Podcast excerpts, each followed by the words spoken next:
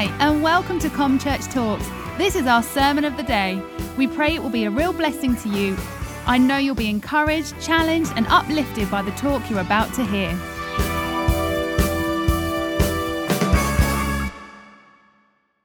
Holy Spirit's here. And now we need the Holy Spirit. We really do. Miracle worker. He works miracles. Miracles are unexpected, they just happen. And the Holy Spirit makes them happen. I've had a miracle. You remember what I was like, don't you? Handsome. Uh,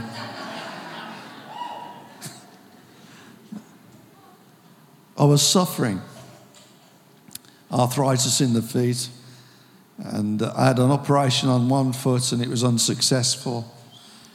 Um, and then we moved to Wales, and I was recommended to the top foot person in Cardiff. So we spent a, a lot of time going backwards and forwards, having tests and uh, scans and everything else. Well, the upshot of it is he, he told us to come in because he wanted to talk to us about what he found.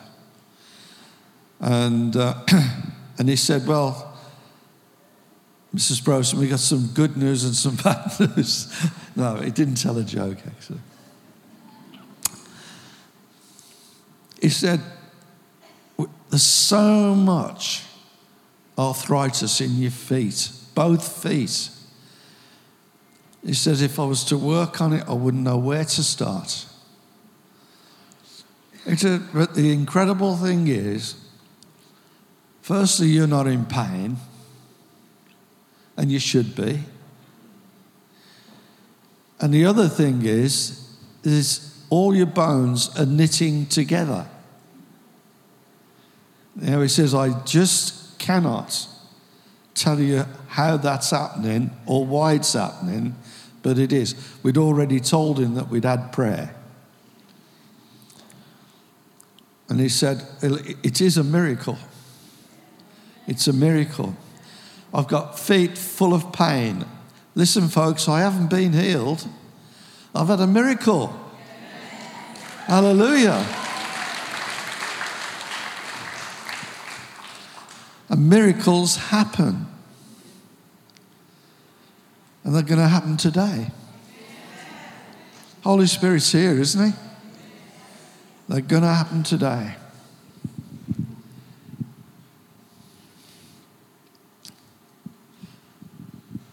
I'm going to read some scripture. It's Acts 2 from verse 36.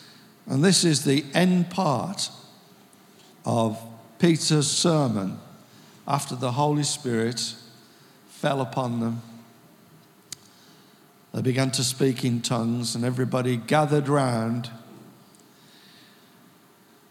And he made this first sermon of the early church. And this is the end part of it.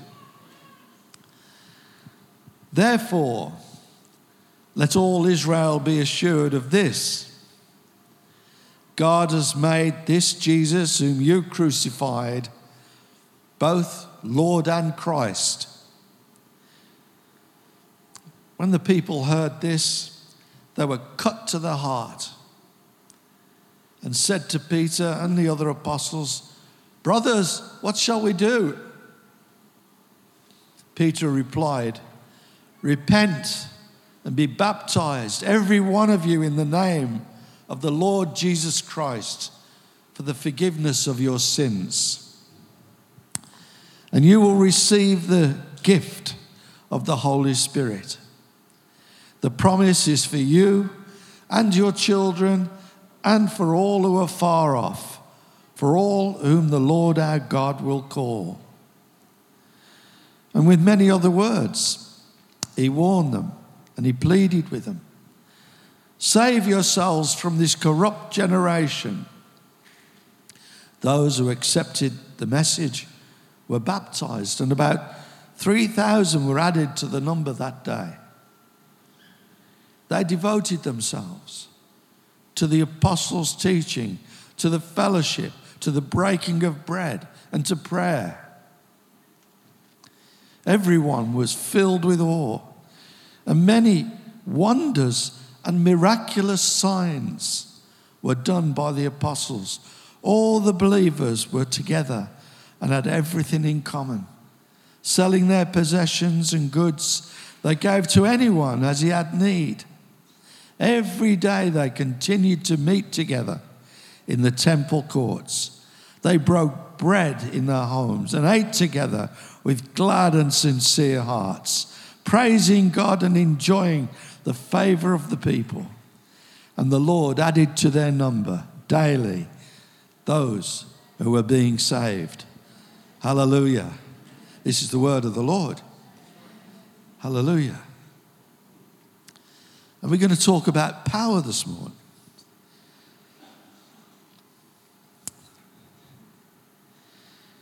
We've all faced situations, have we not, where we've come face to face with a seemingly impossible task. But none as impossible as the early church faced after Christ's ascension.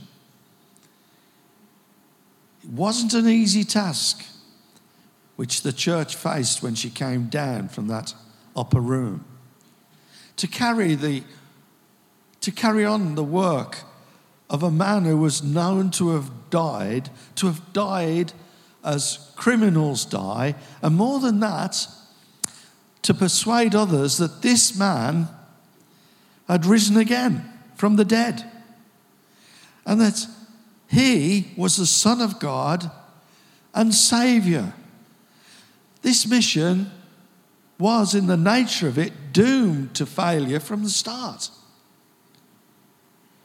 Who would credit such a fantastic story?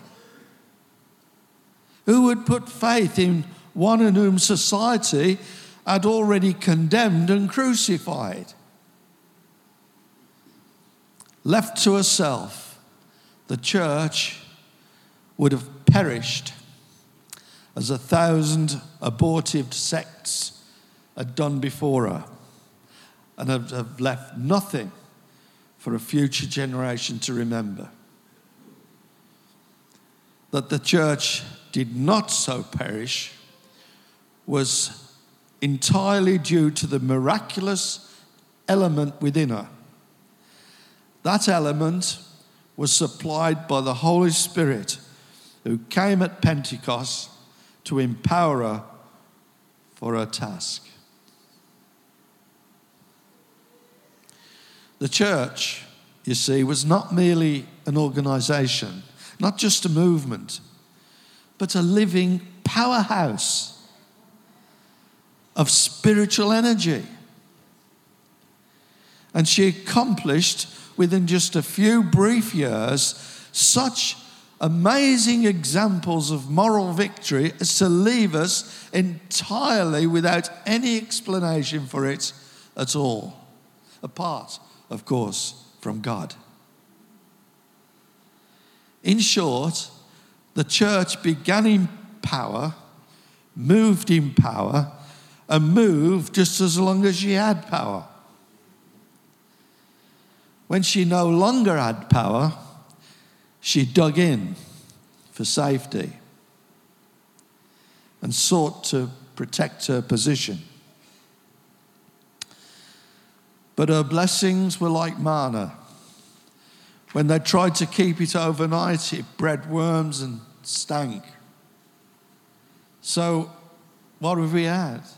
We've had monasticism, we've had scholasticism, and we've had institutionalism. And they've all been indicative of the same thing absence of spiritual power. In church history, every return to New Testament power has marked a, a new advance somewhere. A fresh pro- proclamation of the gospel, an upsurge of missionary zeal. And every reduction of power has seen the rise of some new mechanism for self preservation and defense.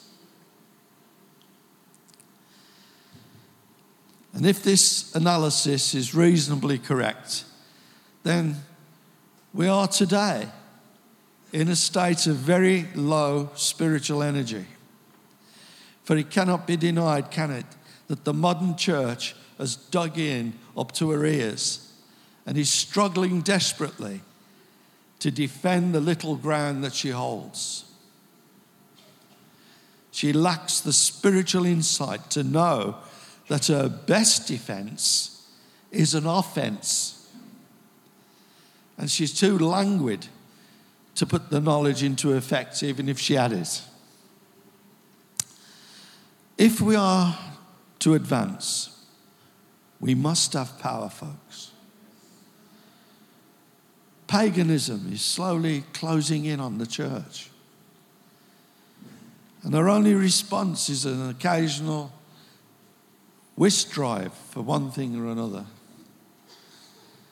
Usually money or, or even a noisy but timid campaign to improve the morals of the media. Impossible task. And such activities amount to little more than a slight twitching of the muscles of a drowsy giant too sleepy to care. These efforts sometimes reach the headlines, but they accomplish little that's lasting and are soon forgotten. The church must have power. She must become formidable, a moral force to be reckoned with if she'd regain a lost position of spiritual supremacy and make her message the revolutionizing, conquering thing it once was.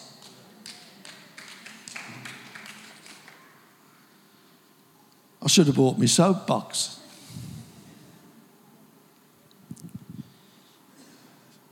Is this one the gin?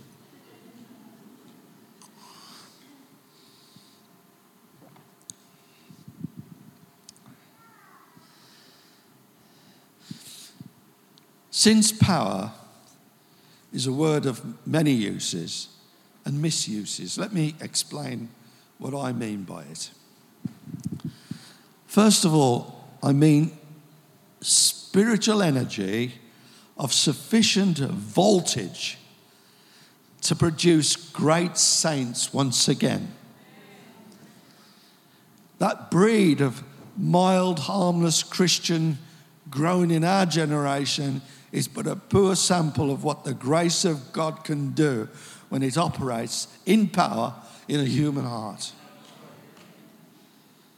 The emotional, emotionless act of accepting the Lord, practiced among many churches amongst us, bears little resemblance to the whirlwind conversions of the past.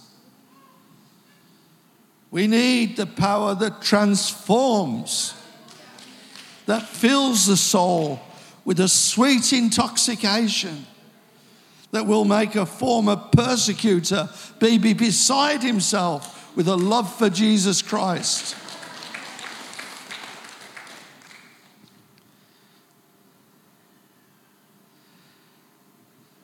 Secondly, when I speak of power, I mean a spiritual unction that will give a heavenly anointing to our worship, that will make our times of meeting sweet with the divine presence. In such a holy place, showy sermons, streamlined personalities will be all out of order a very grief, if you like, to the Holy Spirit. And the emphasis will fall where it belongs upon the Lord Himself and His message to mankind. And then by power, I also mean that heavenly quality which makes the church as something divine rather than secular. The greatest proof of our weakness these days is that there is no longer anything terrible or mysterious about us. The church has been explained. That's the surest evidence of our fall. We now have little that can, cannot be accounted for by psychology and statistics. In that early church, they met together in Solomon's porch, and so great was the sense of God's presence that we're told in chapter 5 that no one else dared join them, even though they were highly regarded. People were in awe of the church.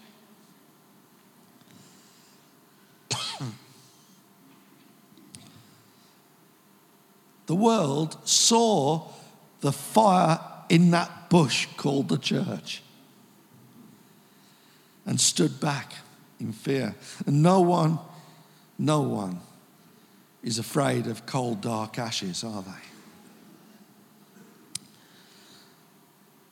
Today, they, they dare come as close as they please. They even slap the professed bride of Christ on the back and get coarsely familiar with it. if we will ever again impress unsaved men and women with a wholesome fear of the supernatural, we must have once more the dignity of the Holy Spirit. We must know again that awe inspiring ministry which comes upon men and churches when they are full of the power of God.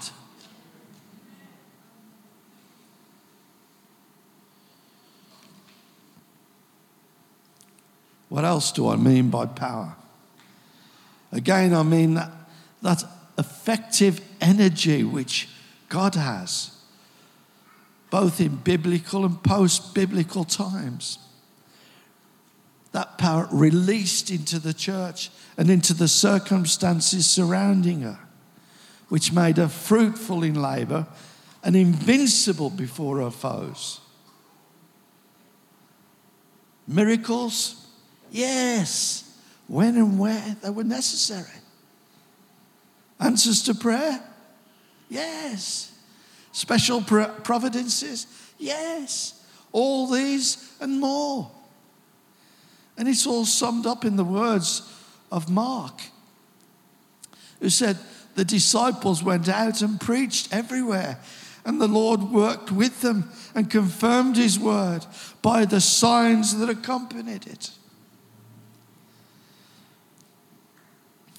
the whole book of Acts and the noblest chapters of church history since the New Testament times are but an extension of that verse. Such words as these in the second chapter of Hebrews stand as a rebuke to the unbelieving Christians of our day. There it is, Hebrews 2, verse 4.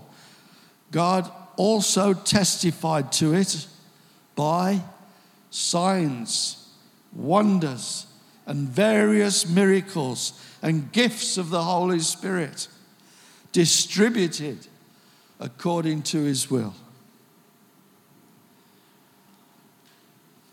Well, a cold church is forced to interpret such language, isn't it? She can't enter into it, so she explains it away. We juggle with words, make statements for which there's no scriptural authority, and we'll do anything to save face and justify our half dead condition. Such defensive twaddle is nothing but a refuge for unbelieving, orthodox wimps.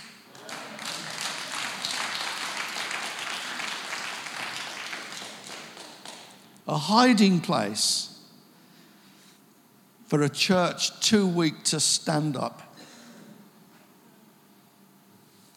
No one with a knowledge of the facts can deny the need for supernatural aid in the work of world evangelism. We're so hopelessly outclassed by the world's superior strength that for us it means either God's help or sure defeat. And the Christian that goes forth without any faith in the miraculous, without expecting signs and wonders, will return without any fruit whatsoever. I think another good title for the book of Acts, if you like, would be Mission Impossible, wouldn't it?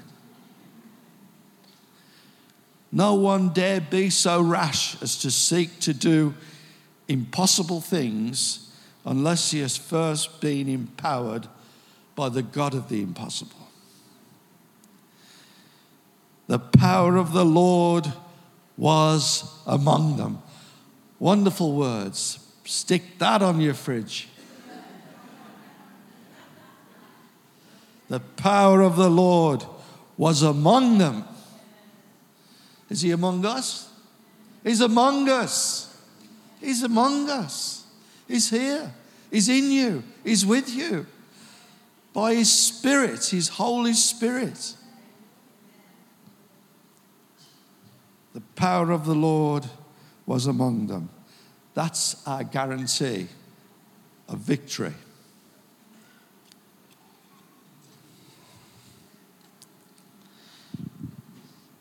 Another drop of gin.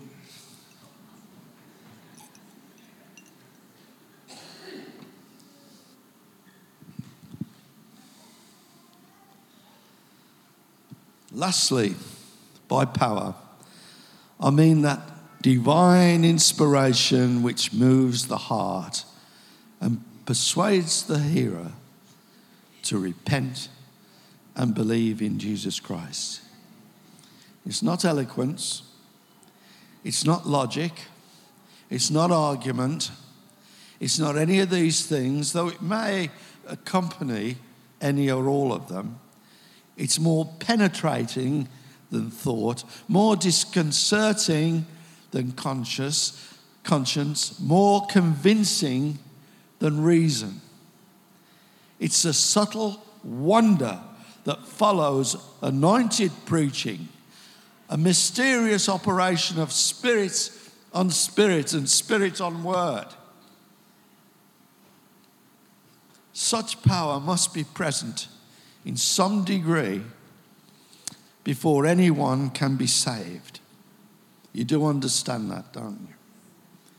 It is the ultimate enabling without which the most earnest seeker must sh- fall short of true saving faith.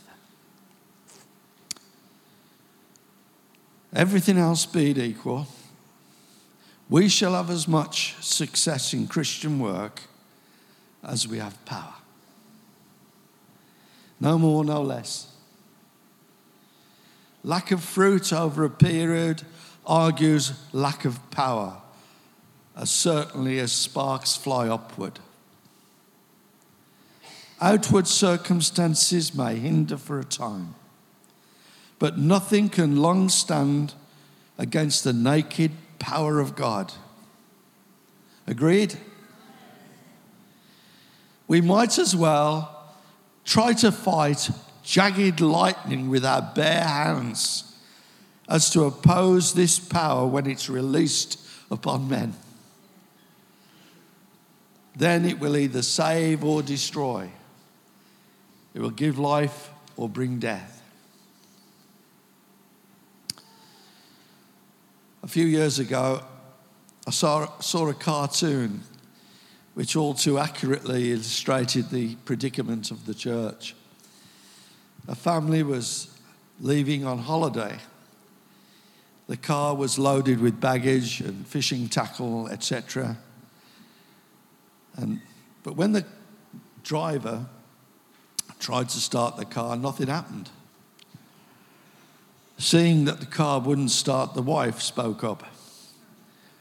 She said, I had the garage remove that thing from under the bonnet so we could carry more baggage. Do you think that could have any, anything to do with it? Yes, lady. That certainly would have something to do with it. But it's very strange that the church has not discovered that we cannot get anywhere without the power of the Spirit. We have a nice looking car, well streamlined, plenty of baggage, but nothing under the bonnet. We're all re- dressed up, ready to go, but we're not going anywhere without the power. We're faced today with incalculable satanic power and temptation. Only as we're clothed in the power of Almighty God can we ever hope to have victory.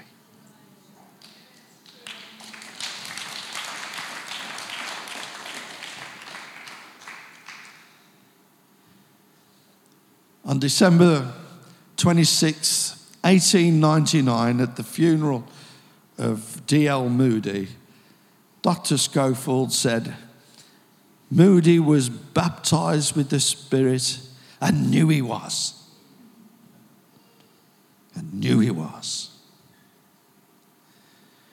It was to him as definite an experience as was his conversion. Moody himself said, The blessing came upon me suddenly, like a flash of lightning.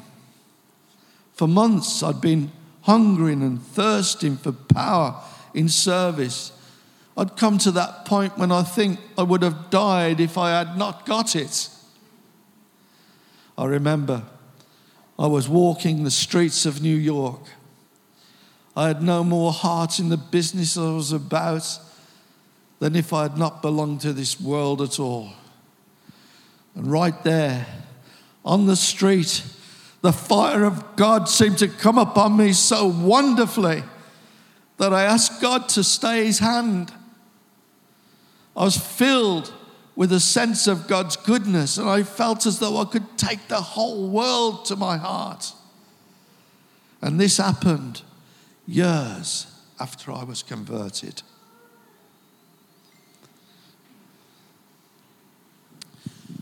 Many of us have no heart for service. Are we honest with ourselves this morning? Honest with God? Many of us don't have a heart to serve Him. We just want things to go along the way they are forever and a day. What we need is what Moody received that day. Isn't that true? We need what Moody received. You shall receive power, is God's promise and His provision. It's a promise, it's for you. You shall receive power. And the rest is up to us isn't it? Let's do business with God. Holy Spirit's here. The power of the Holy Spirit's here. And He wants to fill some folks because He wants His church to move forward. He wants His church to get going. There are people waiting to be saved. They're waiting, they're queuing up somewhere. All He needs is His people filled with the Holy Spirit. Hallelujah. Let's stand together.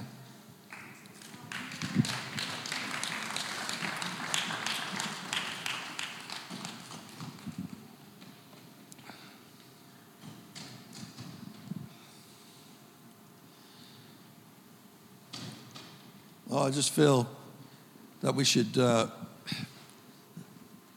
amen a prayer together. You know, let's make it as sincere as we can. You know, you need to do a bit of repenting if you've, you know, just wandered along and gone your way and, you know, you don't much to disturb your life.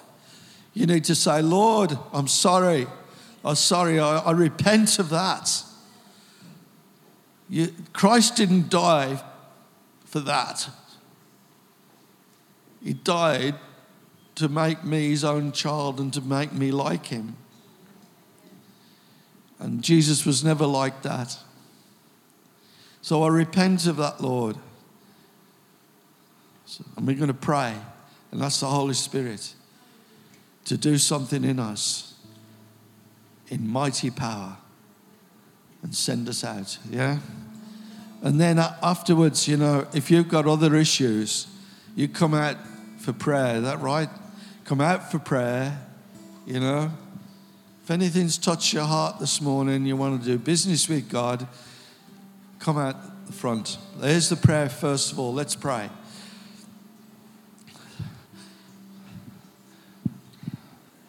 Holy Spirit, Holy Spirit, we worship you, we praise you, we bless you because you're present. You're here amongst us, you're in us, you're with us. Hallelujah. Holy Spirit, we give you homage. And we pray, Lord, in the name of Jesus, that you'll do a business in us, you'll do a work in us. Lord, you'll pour power into our lives, Lord, like we've never known before. That you'll make us fruitful, Lord, in the name of Jesus. Lord, pour your spirit out upon us. We pray. And we all said, Amen. Amen. Come. Come, Holy Spirit. Come, Holy Spirit. Hallelujah.